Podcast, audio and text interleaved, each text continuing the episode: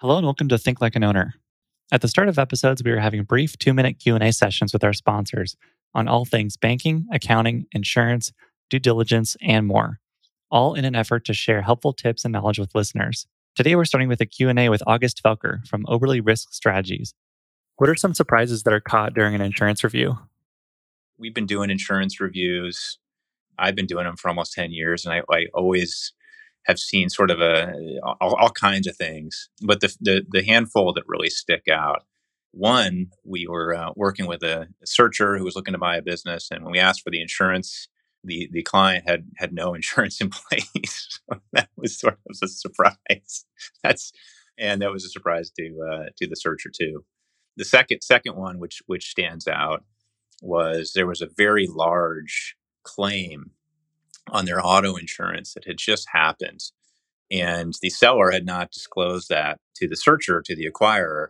And we knew that that was really going to impact the insurance premiums going forward. So when we we kind of modeled out what the insurance is going to cost after the first year, we we figured the uh, the premium was going to go up, and it probably it actually did about a hundred thousand dollars. So total surprise, very big change in what the uh, insurance costs were going to be in that first year, and uh, we were able to kind of head it off before closing, so everyone knew what was going on. So that was that was really um, you know unfortunate they had to pay more, but but good that we were able to find that. One last surprise that that we see frequently is the sellers oftentimes underrepresent exposures to an insurance company so they can get a really low premium. So the premium's like artificially low. And insurance policies are audited at the end of the year so what we do is we look at the exposures and say, hey, you know that uh, the sales are much lower that've been reported to the insurance company than what this business is actually doing. And there are many, many times that we're we find that out. And some, in particular, our biggest surprises have been when the client calls and they'll say, "Hey, the, the, you know I'm buying a business and it's doing five million in revenue," and then we look at the insurance and it's reported as as only a million dollars in revenue. So that can oftentimes be a, another very large surprise that premium costs are going to go up because it's been unrepresented uh, misrepresented to the to the insurance carrier. Wow, these are nuts. Thanks for sharing. To learn more about Oberle Risk Strategies, please reach out to August directly at august.felker at oberle-risk.com and visit their website at oberle-risk.com. I also want to thank our other sponsors, Live Oak Bank and Hood and Strong, for supporting the show. And now to the episode.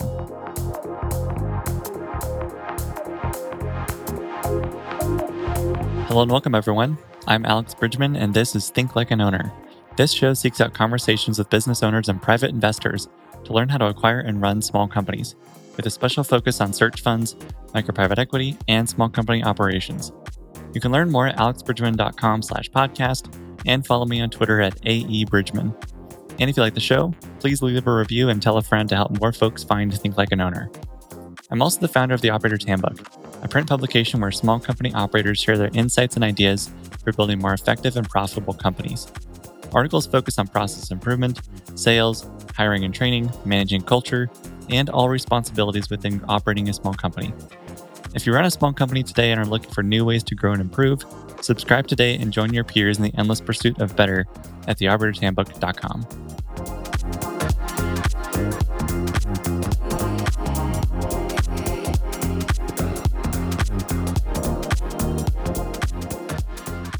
My guests on this episode are Michael Curry and Keith Burns, who together have acquired 11 diagnostic, radiation, and other physics services businesses since 2014 through their platform Apex Physics Partners. This episode was loaded with wisdom and insights. I had a number of alternative titles I considered based on quotes for the conversation, like The CEO of Delta doesn't know how to fly, or Putting out fires with your face. Ultimately, earning the right to lead fell right as we talk extensively about their experience being first time CEOs in an industry they had no background in but through it all, they've managed to build an impressive track record at Apex with an ever growing team. Over the course of this episode, we discuss the concept of the messy middle between the start and ultimate success of a business, signal versus noise and learning about the company you've acquired, how to know you're a good leader, letting go of control, and building a culture that grows. Enjoy. Thank you both for coming on the podcast. It's been really fun getting to know you, Michael, and, and chatting with you more and having you both on the podcast is something I've been excited about for a while. So I'm excited to hear all about Apex and the different topics around leadership and building an organization. I'm excited for all of those. Can we start with intros and backgrounds? And Mike, do you want to start perhaps? Sure. Michael Curry, originally from Atlanta, Georgia, went to undergrad at Emory University, which is where I actually met Keith. So we have been friends for, we're entering our third decade. So we're 20 plus years in. Was a finance major, started my career um, as an analyst in investment banking at Morgan Stanley in London. Spent three years doing that. Always knew I had an itch for entrepreneurship. When I graduated from Emory a million years ago, hugged the uh, dean of the undergraduate business program. You know, she told me, "Good luck with your job at Morgan Stanley, but call me when you're ready to be an entrepreneur." And so that is a thread that I kind of tucked away. Kind of fast forward 2008, 2009, I moved back to the States. I started a men's custom clothing business with another friend, a mutual friend of me and Keith's, right around the time of the financial crisis, which was not a great time to be a bootstrapped entrepreneur. But I think the golden nugget of that experience was meeting a gentleman who introduced me, and then I introduced the concept to Keith of search funds and entrepreneurship through acquisition. One of our clients uh, at the time moved to Atlanta to execute a search fund and bought a business in Atlanta. And that took me down the rabbit hole of exploring the world of search funds and ETA. Keith and I, I'll turn it over to Keith, but around that time, we started to weave this thread of entrepreneurship through acquisition. And it was a function of timing and figuring out how to make it work, but eventually went to get an MBA at U of Chicago, went in pretty convinced that doing the search fund was going to be the path for me. So I had to be the odd person out for two years, uh, not going to all of the banking and consulting and tech recruiting events. But ultimately, you know, Keith and I aligned on our vision for doing search, um, formed Seneca Creek, and I'll hand it over to Keith to, to introduce himself and kind of pick up the story there. Yeah, so Keith Burns, also born and raised in Atlanta, Georgia, went to Emory with Michael, was also a graduate of the business school. I was a year ahead of him. And then went to Columbia where I got a law degree and a master's in real estate development. So interesting fact for me, I don't I don't have an MBA and went I was, you know, somewhat of an untraditional search fund CEO candidate, but you know, I think I've been able to leverage, you know, my skill set well. Spent a number of years working at large law firms on the corporate side, supporting M&A transactions, corporate finance transactions for large companies and private equity groups. Uh, then left that world after about five years and worked for about three and a half years on Wall Street uh, in a compliance and risk management role with Goldman Sachs supporting some of their investing businesses in the securities division, was doing well there, gotten promoted, and really, you know, Michael had mentioned in 2008, 2009, you know, he first introduced the idea to us uh, about search funds, and I had an email back to him that I actually looked through a couple couple months ago, and it was like, yeah, we should do this. It was like 2008, and you know, uh, we literally just filed it away. And then in 2013, when Michael was looking to come out of business school, you know, I was at an inflection point in my career as well. Things were going well, but that nugget of being an entrepreneur was always there with me as well. And I was getting to a place where, you know, I thought the opportunity to make that exit and not get the golden handcuffs was sort of right in front of me. And so I'll never forget one of the search fund investors that we were talking to at the time, one of the first ones we talked to you know, asked me, did I tell, you know, anybody at Goldman that I was, you know, sort of pushing this opportunity? And I said, no, you know, I was still evaluating, you know, the opportunity and, and, and things of that nature. And basically, you know, I think he was interested, but basically said, you know, let me know when you're serious. Like, you know, you kind of have to, you know, show that you've kind of burned some of the boats. And I'll never forget the next day I went in and gave notice and I was just like, we're done. And I didn't have the the fund raised at the time. And Mike laughs because it's just something that I would do. Like I just don't call me out because I'll I'll show you I'm not afraid. And so I just did it because and I think that that energy and Michael, you know, he didn't go to any recruiting events because he wasn't afraid. He wasn't deterred. Nowhere in, in his mind or in my mind was there a thought that we couldn't get this done. You know, with that being said, it's it's obviously the hardest thing that either one of us has done from a professional perspective. And I think the growth and the challenge of running an organization now that we have for eight years you know is is daunting and it always is challenging and it always you know sort of tests who you are as a person. But one of the things about us you know both our friendship our partnership and just our confidence is that it's unwavering. You know we we really always believe that there's an opportunity for us to succeed but we're smart enough and we have enough experience now to recognize that it's not going to be an easy path so in the end, we we decided to come together, form Seneca Creek in 2013, bought a small little business in the medical physics space in April 2014, and you know, eight years almost later, you know, here we are. Can you walk through what a medical physics business looks like? What types of product services did they have? Types like what was their team made up of? How did that look? So our business, Kruger Gilbert Health Physics, was a business based outside of Baltimore, Maryland and we provided compliance testing and radiation safety services to hospitals, imaging centers, doctors' offices in the mid Atlantic region, primarily in Maryland and DC at the time that we bought the business. And we ultimately served as an audit function to make sure that radiology equipment that's used to diagnose disease and other issue medical issues we're working in accordance with various regulations, state, federal, or accrediting bodies. So it's a, a compliance based business in the healthcare space that we thought you know had a lot of the great characteristics that you look for you know in a search fund business it had recurring revenues high margins it was a low capex business there were some industry tailwinds as it relates to regulation you know what subject matter, what the physicists do is actually complicated. There's a lot of science involved, but the service delivery model of a field service business is pretty easy to understand uh, conceptually for us. And so, you know, we had 16 people, including us, when we bought the business in April 2014. You know, now we're you know, about 170. So, you know, we've had a nice, nice run up, very different business that we look at and run and manage today than those days in Jarrettsville between the, the subway and the liquor store.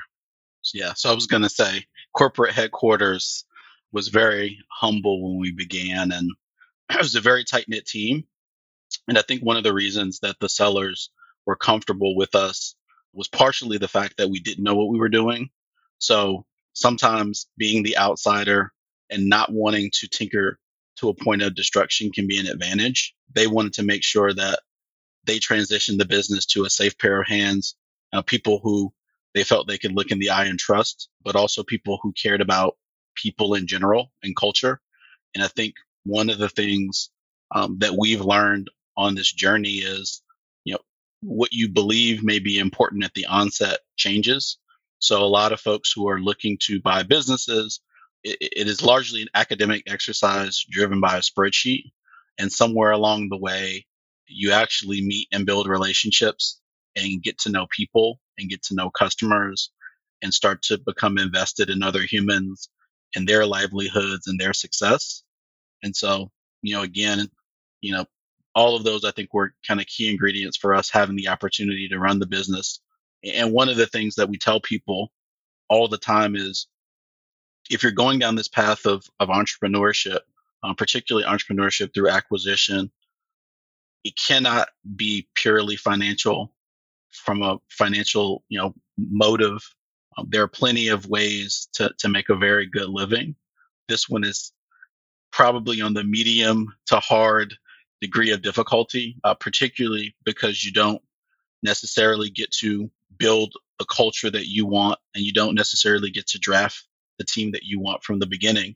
And so there's a lot of time spent getting to know people and building relationships and you being a bit of a chameleon and assimilating and adapting to what exists. And then coming out of that inflection point, really starting to put your fingertips on the business and starting to drive that culture and lead that business in the way that you believe is going to you know set it up for long-term success yeah, one concept we talked about a lot was how long it would take to figure out what you bought versus what you think you bought. How long did it feel to to find that out for your own business for that first company? I'll turn it over to Keith, but I think one very strong piece of advice that we got from an investor and board member early on is, you know, don't let perfect be the enemy of good. And so his heuristic was first if you can navigate the business and you got 75% of what you thought you bought, you got a fighting chance. And so a lot of people are looking for this perfect small business where you know all of the stars align and it has no problems and every employee is an A plus player. And that's just not the reality. So I'll let Keith kind of talk about how we or when we felt like we knew what we got, but we were shooting for making sure that uh, we weren't we weren't landing somewhere below that 75% of what we thought it was so that we had a fighting chance. Well, I mean, we learned pretty quickly because we had a lot of issues in the beginning. The biz, you know, fundamentally, the business was what we thought it was. It was a re- highly recurring revenue business with high margins, low capex, you know, steady client relationships. What we didn't take into account and what was hard for us because we had very little interaction with the employees was the state of the relationships between the owners and the humans and the people who actually worked there that did the work every day.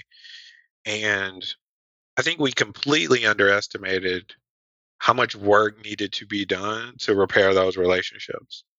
And I don't even think it was all the seller's faults, right? I mean, I think it was the accumulation of them wanting to transition out of the business. The business was run, you know, very informally and to suit their lifestyle. And then you have two people who worked on Wall Street with advanced degrees come into this business with investors who have put, you know, millions of dollars to work. And what we're talking about is night and day from how they've experienced life. And, you know, I think there was some thought that the, the sellers had some level of lack of empathy for their situation. I don't actually know if that's true or not, but the bottom line is the people that worked for us when we started were super skeptical of two people that had never been in the medical physics industry and the healthcare industry coming in to run a business that they depended on for their livelihoods. And then there was a bunch of basically tolerated issues that people had in the business but when they assumed that these were the owners and these were just going to be the issues, it's fine. But now we have these new people. So welcome to the job. Now all the issues are yours. And so so it was the 401k, we think it sucks. The the travel policy is bad our computers and our IT provider is horrible. I don't like my salary. You're not paying me enough. I should get paid as much as the other person. So yeah, I mean, we bought what we thought we bought, but we completely underestimated the human capital issues that we faced. And we had consultants that came in and did work ahead of time and sort of prepared us in some ways. And I still think we undershot that by a mile. And so we spent the better part of, I'd say, four of the first five years just ticking down every issue that was raised in that first six months the 401k, the IT provider, the salary adjustments, the, the appropriate hiring, buying enough equipment so people didn't have to share, moving from the office that was in horse country to a much more sort of normal place to have an office. All you know not doing our books on green ledger paper and actually putting them in a system. You're laughing, but this is a true statement. I used to write checks on green ledger paper because you know we couldn't we couldn't sort of put it in the system. So all of those things took a long time, and so the biggest, you know, the biggest thing that I continue to appreciate and learn is for me, particularly in a human capital business like this, but I would say it probably matters in any business. You know, you have to figure out how to get the people right. And it's one thing that Michael and I have a natural affinity and gravity towards. But if you don't, you have to figure out how to get there because I think it's critical. I think the other thing to note is, particularly in a business that you didn't start, we had to earn the right to lead. And I think that a lot of people believe that because you have letters behind your name and your email signature, that people will follow you or people will be on board with the vision or people will um, step out on a limb and be open to to change. And it's just not the case. And so i think you know you know lots of folks have had different experiences you know buying and operating businesses. Some of them came out of the gate on fire uh, we like to tell our story because it's more of a tortoise and the hare story of really compounding learnings and compounding relationships and really learning and getting to a place where we earned the right to lead and we rolled up our sleeves and got punched in the mouth enough to become seasoned operators of a business so that when we took this group of 16 people, including us, and said, Hey, the next step of this process is we're going to take what we've built, share it with other people across the nation and build, you know, a multi-regional heading towards a national uh, franchise that everybody can be proud of you know, many of the people at the beginning of the journey who frankly thought we would fail in the first six months were some of the first people, you know, when we decided to form Apex, were some of the first people to grab oars and say, Hey, we believe in you guys. You got us, you know, from where we were. We, we essentially, you know, doubled headcount from a technical perspective in about four years, expanded more deeply into Virginia and Delaware and Pennsylvania, and no one, if you had asked them to be honest in those first six to 12 months, if you asked them if they thought that they would be a, a part of that business and now a part of this business and being successful and having you know opportunities for career advancement, you know they would have told you they were crazy and the two crazy black guys from Atlanta are out of their mind to step into medical physics. But we're here, but we're still here. Absolutely. How did you start to? I mean, there's a lot within the idea of earning the right to lead. But it sounds like within a lot of those issues, there was a lot of prioritization that you had to make where certain issues are like much more immediate or much larger than some of these. There's a little bit of signal to noise as well. Like some of these might be issues, but some might be much more minor issues than they sound like they are. How did you start figuring out what issues to focus on and where to invest your effort and time into repairing that relationship with with a team? So we had a, a group HR group. It was called Right Management, and they came in and did a roundtable discussion with all of our employees. And they literally just went through different areas of the business, why people liked the business, why people didn't like the business, what they thought should change. And ultimately, we got a, a really nice 20 page report of all of these things that we needed to do. So, how do we prioritize the 20 pages? I always believe, you know, I kind of believe in the snowball effect, which is quick wins to sort of build credibility. So we started at the bottom. You know, we hired a new IT service provider. We said people were meeting in the parking lot of the local supermarket to exchange equipment. And we just said we're going to buy the people that do certain types of work enough equipment so that everybody can have their own equipment and, and easily sort of do this work and we improve quality of life that way we got a new 401k provider that didn't charge you know exorbitant fees and have more investment options we you know hired some new physicists that we needed to divide some of the work and we started to build a system that actually managed the capacity of the team so that we can actually have visibility in how much work people were doing so that we can distribute work more fairly and equitably.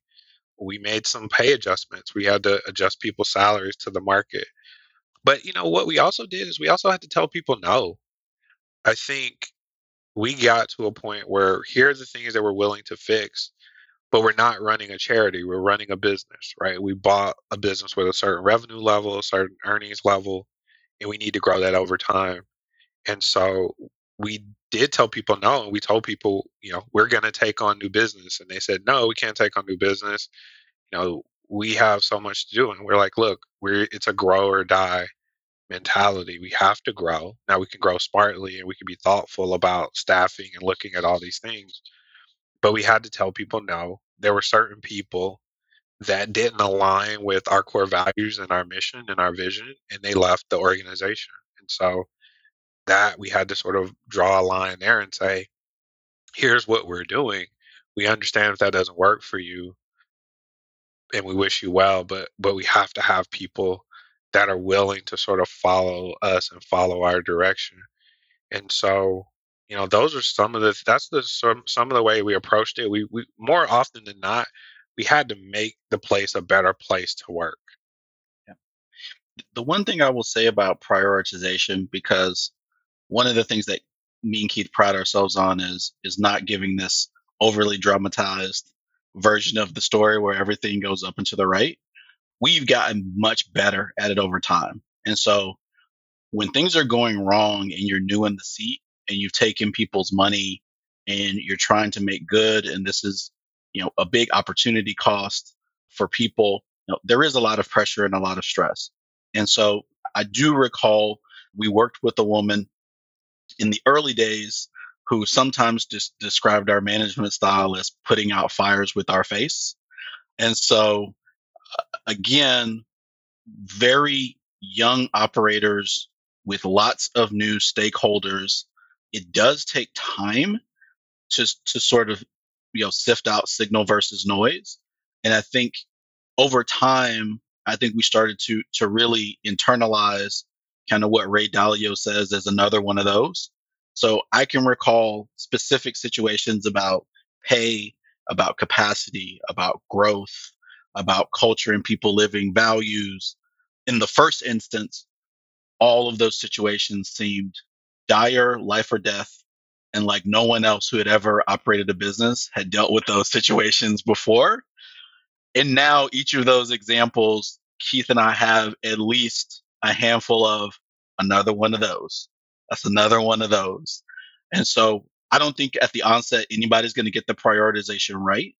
But I do think, you know, recognizing that it's a process um, is important. I think the second thing that did help us, though, Keith, was when we started to think about how we ran the business with EOS, because I think that that gave us a frame and a framework with which to bucket problems, to look at them and then to decide how to solve them, but also how to organize the business so that the right person is solving those problems and that Keith and Mike are not responsible for solving the problems, uh, all the problems in the business.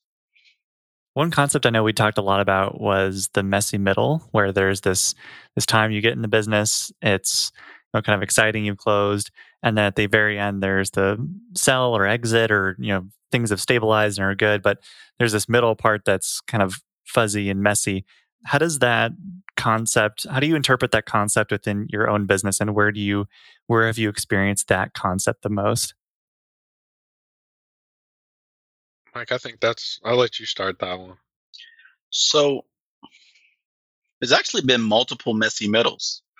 So kind of think about it, you know, we, we kind of always talk to our team about kind of three phases for the business.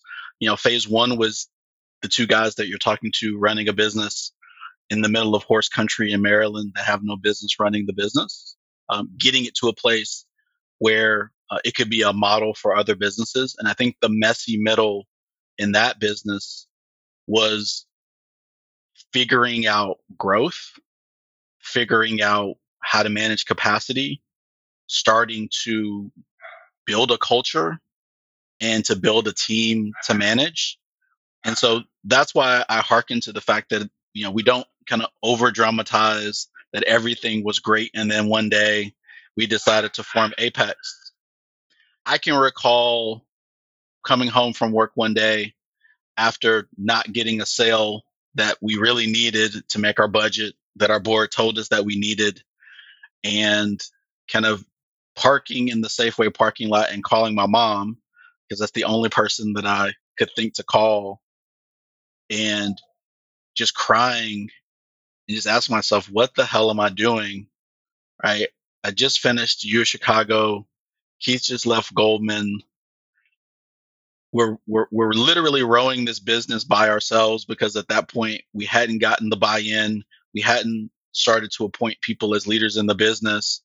And there wasn't this, it's a slam dunk that we are going to make this work. We're going to turn a corner. We're going to grow and expand into Virginia and start to, you know, build the business and create a structure with teams.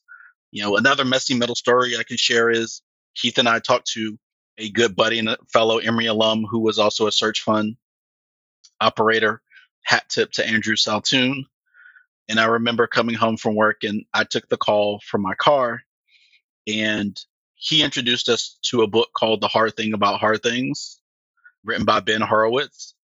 And after we kind of explained what was going with the employees, what was going on with our board, you know, customers who didn't get what we were trying to sell and that we needed to grow, that was just a very sobering conversation that it's all your fault.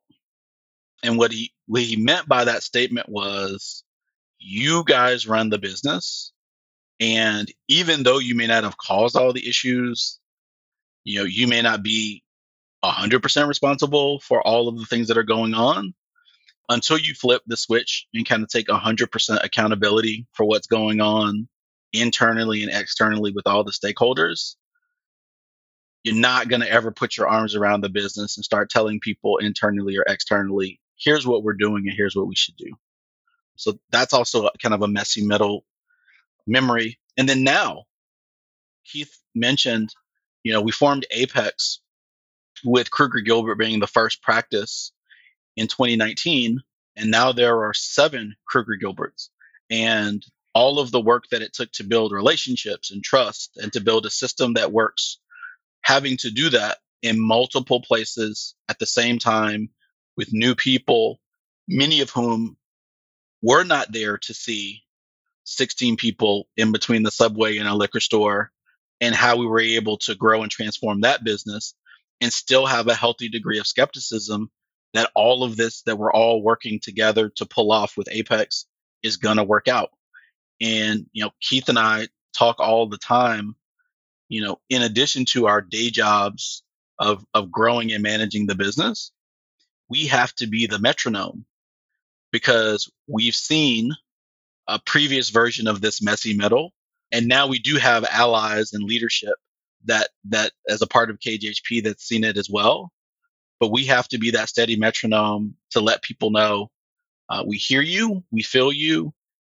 Growth is messy, ugly, it's painful, but we've gotten to the other side of the chasm before, and we'll get to the other side of the chasm again. But you have to trust us, and you also have to be honest enough to tell us when we're we're falling short of the mark as well. Are there any key memories or moments where it felt like you were about to cross that chasm where things were starting to kind of turn a little bit in your favor? The first inflection point for us was literally the the president of Kruger Gilbert now, who's kind of been our our our longest tenured leader, except for Michael and I. So we put made her a leader the first after the first year we owned the business. So she's been a leader of the business, you know, in some respects since 2015. She came to us two months into our ownership period, because we had a 12 month period where the former owners were still supposed to be consultants. And she came to us and she said, Look, I'm from the military. We believe in chain of command. And you guys are, you know, you bought the business, right? So you're the leaders, you're the chain of command. And having this concept of the former owner still being as involved as they are, particularly given the issues and you guys, is going to lose you the team. So I don't really know you from a can of paint, but I'm telling you, you might want to make a decision because you're probably going to lose a lot of the team if you don't make a decision. I don't know why we believed her other than she had no interest in telling us that, other than I think she wanted the business to survive for other people and maybe for herself. So we basically had to fire the former owners two months into running the business. And the whole plan was to learn from them for the full 12 months. So we basically, they had taken a long, extensive trip in Europe after selling the business. They came back and we said, Hey, we really appreciate, you know, everything you did selling us the business, but it's going to cause issues with the team if you guys are still around. So we'll still pay you, but you got to go home. We'll take it from here. And I still think about it. What stupidity or courage? I don't know which one to call it, but it was a look like it was such a, a critical moment that it could that things could have just gone in a number of different directions. But it's the moment I always think back to because I said we were never we've never been in as worse position to make a decision as we were then given them and given the magnitude of the decision and i think we made the right one and it made all the difference and it's the thing i go back to when i face decisions now about people on the team that we may lose decisions about clients decisions about which which business to buy. Michael and i have always you know been willing and courageous enough to make a tough decision and they don't all go right but i do think that one actually was a big turning of the corner for us because it identified her as a leader for us. It also showed people that we were willing to make a tough call and at that point we weren't sure what this thing was going to do. So we kind of it kind of was a resetting of expectations for us because we were like oh wow we're really out here. There's no one you know we can kind of call them but they're mad because we just had to let them go. So we really just had to to figure it out. I think other points were when we first bought a business. So in 2018 was the first time that we actually bought another practice. And our philosophy was so simple. We just went and met the guy like three or four times. Michael had been talking to him for almost a year. And he finally just felt comfortable enough for us to, to buy the business. And we were able to buy the business. And it, it, it's one of the best acquisitions that we've ever done. I mean, we more than doubled the the amount of revenue we got from his client base. We were able to fold it seamlessly into our business. And it was the time that Mike and I said, Oh wow, I think we might have stumbled onto something. And we bought two more businesses in the next three months. And then we actually had to stop because we were like, wow, we didn't recognize that this thing was to actually work the way we thought it was going to work. We slowed down. We tried to, you know, integrate the businesses in the right way. But that was the first time that we really figured out that this idea of acquiring other similarly suited businesses and operating them with EOS and some of the things that we had learned from Kruger Gilbert would work. And then I think the last and most recent was COVID was really a challenge for us. You know, I think it impacted numbers of businesses. Our business wasn't as directly impacted in terms of our volume because we had a required, you know, business. But it really did hamper our ability to get out and meet other practice groups and draw them into our partnership to meet the people that we were bringing on into Apex. But despite all that, we still grew. We still added partnerships in the last two years. We still expanded client relationships. We were able to hire really good team members. And so it's funny, basically every other week, I have a message in our, our level 10 meeting that we do with our senior leadership team and I just leave a headline and I say 2022 is going to be a great year. And it's because I know I have type A people who all want the gold star and they're just looking at their list and saying, this isn't working right. And they're going to ask me about this and I don't know what's going on. And this client needs so much from us. But I know that this is the point where you can get pretty low on yourself because it just seems like there's so many things to do but in the end we know that we're we're doing exactly what we need to do and that you know the result on the back end is gonna it's gonna be what it's gonna be but it's gonna come from the work that we're doing now. So you know it's our job to keep people's you know morale and head up because we you know we can see things and we know where this thing is going to end up and other people may not see it. So as we go so goes others. So that's that's the thing that we like to sort of remind each other. And that's why it's great to have a partner because between the two of us, it's very rare that we're both having a bad day on the same day, which is pretty nice for everybody. Yeah, certainly. And Michael, in the background, you have easy choices, hard life, hard choices, easy life. Has that been a, a bit of a motto for you in a lot of these decisions too? Yes. So the one thing that has been imprinted in our brains is making decisions theoretically versus making them in real life are two completely different enterprises.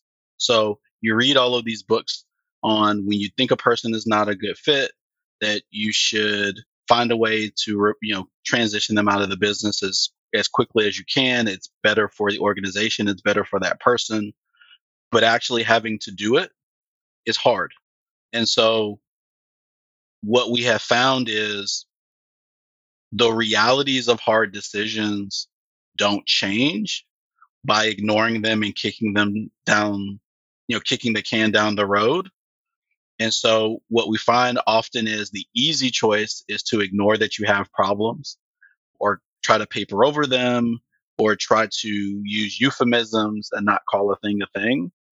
But typically the hard choice is to make the tough call, to have the difficult conversation, uh, to pull the trigger, you know, even if you don't have full facts and information. But in the end, it, it actually makes things easier and it creates, we think, an environment of transparency and accountability and trust. And, you know, what I will say, you know, particularly on the human capital side is, you know, not making decisions and to use kind of EOS parlance, GWC, which is get it, want it, and has the capacity. When you have members on the team who don't GWC or don't meet kind of your core value threshold, but you allow those people to remain in the organization, it really has you know, a negative compounding effect on the morale of people who do GWC and our core value fits because they're looking around to say, I'm doing the right things, but we're allowing people who may not be the right fit for this team to remain on the team. So, how serious are we about these values that we espouse and who we say we are? And sometimes I would say in the early days, those were the easy choices.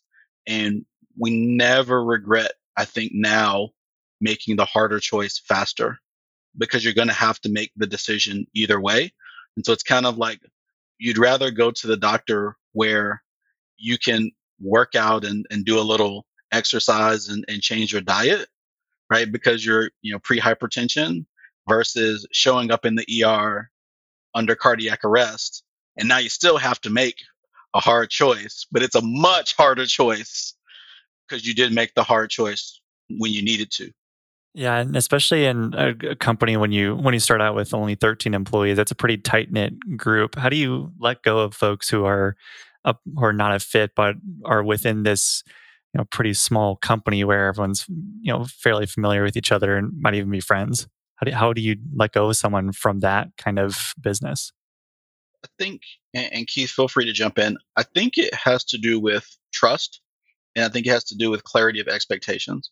And what I mean by trust is we, we didn't go in saying it was Mike and Keith's way or the highway, or just start making, you know, just very short sighted, very flip decisions.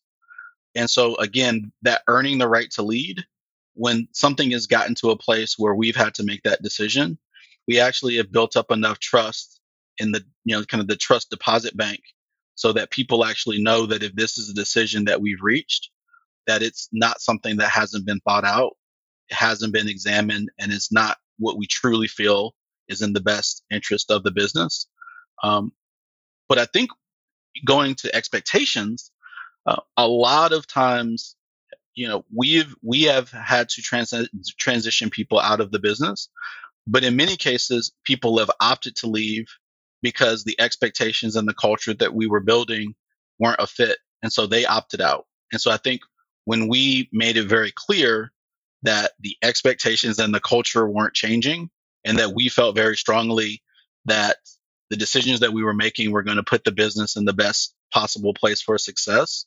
And if people disagreed, they at least knew where we stood and then they had a decision to make as well. Yeah, and it's just never it's never easy to to let people go. I think, you know, you want to be able to allow them some level of dignity in doing that, we tend to be really generous in terms of support, you know, supporting them for the most part. Because in, in most cases, it isn't a core value issue. It's hey, they don't they don't get the role, they don't want the role, or you know, the role has changed, the business has morphed, and now we need them to do something different, or they were never a good fit in the first place, and somewhere you know in our recruiting process we sort of missed the mark. So in most cases, you know, we just say, hey, there may be another place where you get to sort of work in the role and do the things that you want to do. You know, in the couple of cases where it's more of a core value thing, even in, you know, we do look at it and say, do we not set them up with the right training? Do we not set the right expectations? So I do think there's some self reflection there. But at the end of the day, I think you do harm your business more when you keep people that aren't good fits, both that person the business and then the other people that sort of see that as well. And you know it, it's just something that it's it's what's required of a leader. I think that's the real hard part. It's people love i get to make all the decisions and i get to tell people what to do. And you know i get to have the biggest salary or the biggest you know biggest piece of pie at the at the company picnic. But the the reality of of being a leader in a company is sometimes you have to make financial decisions or you have to make personnel decisions that impact people's lives and you have to do it for the betterment of everybody and and it's it's really challenging and you know we've had people question you know why we can't lose this person because if we lose this person everything's going to go to hell in a handbasket and eight years later here we are right? We're you know eight times the size that we were when we first started. We have ten times the amount of employees, and so it's through our experience that we know that there are graveyards full of irreplaceable people, and it's not a callous thing because that that actually points to us as well. It is the collection of people and processes and clients that we've amassed that should outlive any one individual person and as long as we treat people with respect you know on the way out and we were really clear about where they were meeting or not meeting the mark i think we can let people go with a relatively good conscience but anybody that tells you that's not that it's easy or this is the five step process like I, I don't know. I mean, it may work for them, but like it's it's it's heart wrenching to fire somebody it just never it never gets easier to me and i've done it a fair amount you know not a crazy amount i'm you know but i've done it enough couple hands that it it never gets easier and that's why you know your recruiting processes and making sure you're hiring the right people that are good fit is really important. Managing the finances of your business so that you're not hiring people faster than your business is growing you know, are key things. And it's something that when I'm, you know, I'm on a board of a couple of companies as well, it's the number one thing that I, I let talk about is, hey, look, costs are growing. SG&A is growing faster than revenue at a certain point in time. That's not a good sign. You know, I know we think we need all these people and we need to build this big organization, but you have to, you know, the business has to support it. So it, it's something that I think, if you're being honest, never gets easier but you just recognize the responsibility. And as Michael said, it's all our fault. It's the number one thing that you have to do that you may not like to do in the seat. Yeah. And you mentioned as a leader that some folks enjoy being able to make all the decisions and have complete control and all that. But obviously, you have to outgrow that eventually.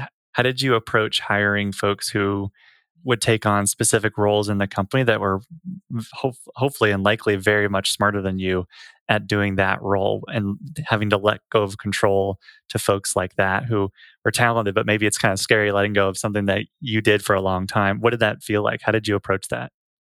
It was hard. I mean, I, I had to probably do a little bit more of it than Michael just because he has such a unique skill set and always sort of had a different focus. But for me, operationally, you know, I'm not a CPA, so I had to ultimately hire someone to do finance. You know, operations. I'm not a physicist, so I had to hire someone to sort of manage the the physics team. You know, for me, the one good thing, and uh, it's probably more than one good thing, but the one good thing about me being an attorney is like my whole world was about learning new subject matter and asking a lot of questions. And so I was really able to ask a lot of questions and glean enough to be able to manage them and manage the business. Because again, I don't need to be, you know, a subject matter expert. I, you know, I had someone say to me, I can't remember where I heard it, where they said it, but they said the guy who runs, you know, Delta Airlines doesn't know how to fly a plane, right? But it doesn't mean he doesn't know that the airplane has to show up on time and people have to fly it and people have to get on it and pay for it. And so I've always, you know, let myself off the hook in that way, and that I don't need to know the absolute nuances of finance and accounting, but I need to be able to understand the numbers and the trends and the business model. But it's very tough for me. It was very tough because, you know, I I grew up getting the gold stars, right? Like, you know, my we have this we have this business coach and he calls our management team the AP kids, right? I have two master's levels physicists who are off the chart smart. Then I got a couple of other really smart folks. And then you got Michael and I who, you know, we're pretty humble. But look, this is a smart group of people. So he calls us the AP kids, right? Because we're always trying to get the A on the test and get the gold star. So like for the AP kid, I'm like, I can do that pretty well. Should I give that up? I don't think I should give it up. They're gonna screw it up. I don't think they're gonna do it right. Uh, and so most of it was having them do it right, and then some of them even saying, "Look, I just did it right. So like, why are you looking over it again?" I'm like, "Okay, fair enough." Now it's funny because I am comfortable with doing it, and then they're like, "But you're not looking at it anymore." So you have to balance that, right? Like they're like, "You don't pay, you know, you're not even looking at." it." I'm like, "I'm looking, but I'm I'm measuring it." Um, but it was really hard for me, and I think you have to hire people that are willing to speak truth to power and say, "I got it. This is this is a director level issue. This isn't a presidential issue. This isn't a CEO level issue. We got it at our level, and we're going to run with it." And then I also think it made me much better at setting scorecards and deliverables and timeframes. And then also giving people a decision format. So Michael and I, you know, one of our uh, board members and, and, and mentors set up this framework of inform, recommend, and workshop. So all of our leaders know they have to do one of those three things when they bring it to Michael and I. They have to inform us of a decision that they've already made because it's clearly in their purview. If it's not completely in their purview, then they need to recommend a decision. But just saying, here's a bunch of facts, question mark, is not an appropriate response for a leader. Like you need to recommend, you need to take some ownership, not put the mon- the proverbial monkey on our backs. And then the last one is is workshop. When you legitimately don't know what to do or where to go, and you want to brainstorm and be open about what the option can be, that's a third option, but it should be an intentional one, not one where you you're just not making a recommendation. And so that was also a really important framework for us to teach to our leaders so that they build that confidence themselves of making the decisions and we have you know we have a failure budget they don't always make the right decisions or they don't always do the right thing but i can think of a number of scenarios where people made decisions they hired the wrong person or we forgot this entry in our accounting or we didn't do this at a client and we almost risked loss and i can't remember a single one of those where anybody got let go got fired because again we're not we're not robots we're people and frankly i think a lot of people overreact to sort of failures and they actually they basically pay for the failure and never get the benefit of it. If you fire somebody after they made a mistake in a lot of cases you're still going to pay for the failure but now you get no benefit from the lesson. And our view is we're going to get benefits from the lesson. Now we don't appreciate the same mistake being made by the same person but having that failure budget and actually capitalizing on people's mistakes and actually getting the benefit of the learning has been pretty critical for us I also think that a lot of people have to to question or assess how they frame being a leader. So again, I would argue that if you are making all the decisions in the business, that is a poorly run business and has a huge bottleneck in you. Right. And so I think being in a situation where you want complete control and make all the decisions, you're probably better off being an individual contri- contributor or doing something kind of freelance where it literally is you're a one man show. But I think you know leading a business is really about you being kind of the GM and the owner as well as a coach in many cases, but you have a philosophy on how the team is going to play, what's the strategy, and then you find the people to put on the field or on the pitch. And really the team, you know, your expression of the strategy and your thoughts should be manifested through the team and not 100% through you. So, you know, we would argue over time, we would hope that fewer decisions actually make it to us and those be the truly important decisions in the business because that means that we have the right people in the right seats and we've given people the right confidence support and decision rights to really own um, their domain. So ownership is one of our core values.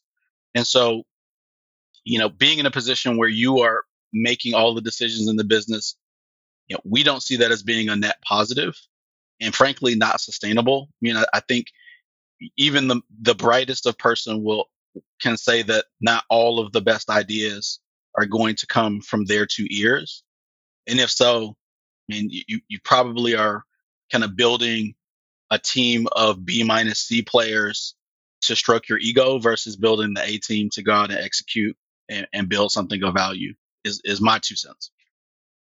Yeah, I love that.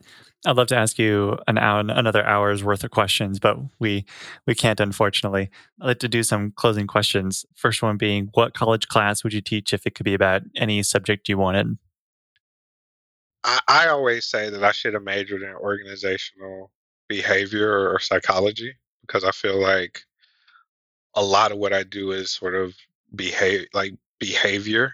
So I would probably teach some type of organizational behavior managing people psychology type class because again that to me being able to get to the root cause of people's psyche and what causes them to make this certain decisions to me is a, a, very large part of what I do. Understanding numbers and business strategy is great, but what has really set us apart is being able to understand people. So that's what I would teach. I would teach a class on sales. I think not enough students in the United States are actually taught the fundamentals of sales, but effectively you are influencing and selling all of the time. So, from raising capital from investors to prospecting for a business to purchase to getting those first 16 employees to actually give us a shot to going out and landing business. I mean, all of that has an element of sales. And I think sales gets a bad rap but really, what it is is being curious, asking thoughtful questions, empathizing with people, and trying to help them solve their problem. But I think more people could benefit from improving their sales skills and ability. Would it be a class where you walk in and every desk has a phone in it and just a list of phone numbers, and that's the whole hour you spend there? or, or you know, sell me this pen. yeah, no, you got to pick up the phone for sure. Yeah, there's there's no there's no substitute for picking up the phone or engaging somebody you don't know in a conversation and really being interested in understanding who they are and what their problems are. I think it's just a very helpful skill. Yeah, one of my favorite scenes of all time in any finance movie is the DiCaprio speech in Wolf of Wall Street, where he's talking about, you know, if you're girlfriend thinks you're a loser, good. Pick up the phone and start dialing. It is it was one of the most epic speeches I've ever seen, but that's that's a favorite of mine. That'd be a great one. What's uh, a what strongly held belief have you changed your mind on? I'm the best person for the job all the time. That's a good question. I have changed my mind that I have to care about everything what I find is that there's a finite amount of time and bandwidth that we all have. And so even people who are promoting very positive causes, again, going back to sales, are trying to sell you that this particular world issue or local issue or national issue is the most important thing in the world. And our brains are just not wired to care about all 7 billion of the world's ills. And so I guess choosing to focus on what I can control and and having the right to not have an opinion about everything. I like that one. That's a good one. What's the best business you've ever seen? I mean, as I sit here talking to you on my Apple computer, I think those guys have definitely uh, figured something out. I think the the the building the brand and the ecosystem that you know you you the customer anticipates and wants whatever you produce because you have that level of trust with them is pretty remarkable. So I think that that's they have a pretty great, pretty great thing going on there. It's a hard question because my my head says Amazon for a lot of the obvious reasons of turning cost centers into profit centers and kind of really being customer obsessed. But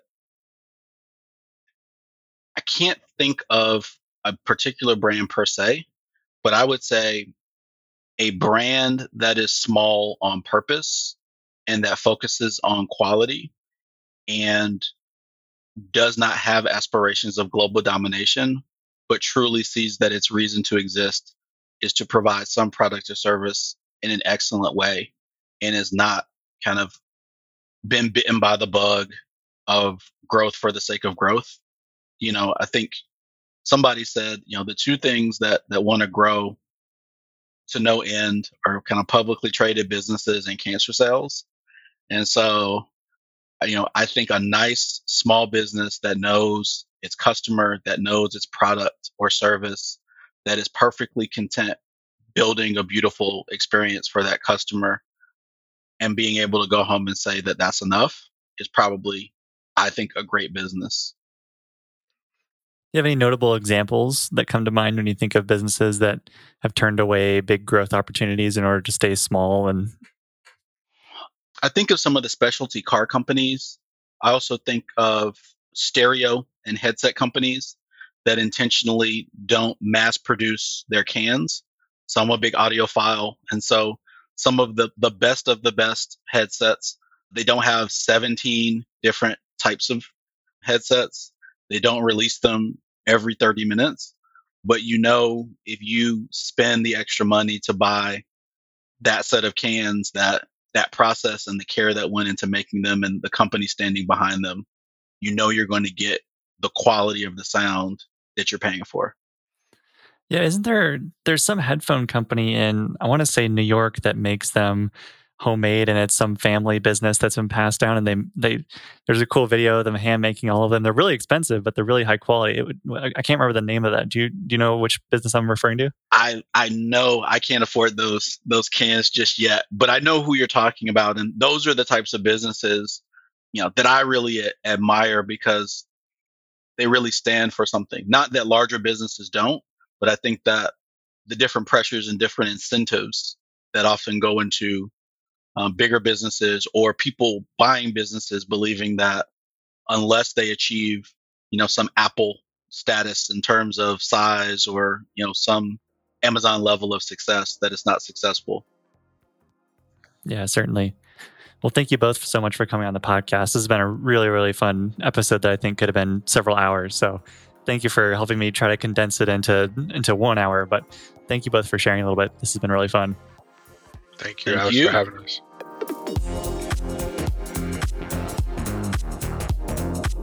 Thank you for listening. I hope you enjoyed today's episode. If you enjoyed the show, please consider leaving us a review and telling a friend to help more folks find Think Like an Owner. I also want to thank our show sponsors, Live Oak Bank, Hood and Strong, and Oberly for their support. For full episode transcripts and more information, please visit our website at alexbrigham.com slash podcast. And if you want to learn more about the Operator's Handbook, please visit us at theoperatorshandbook.com and join your peers in the endless pursuit of better.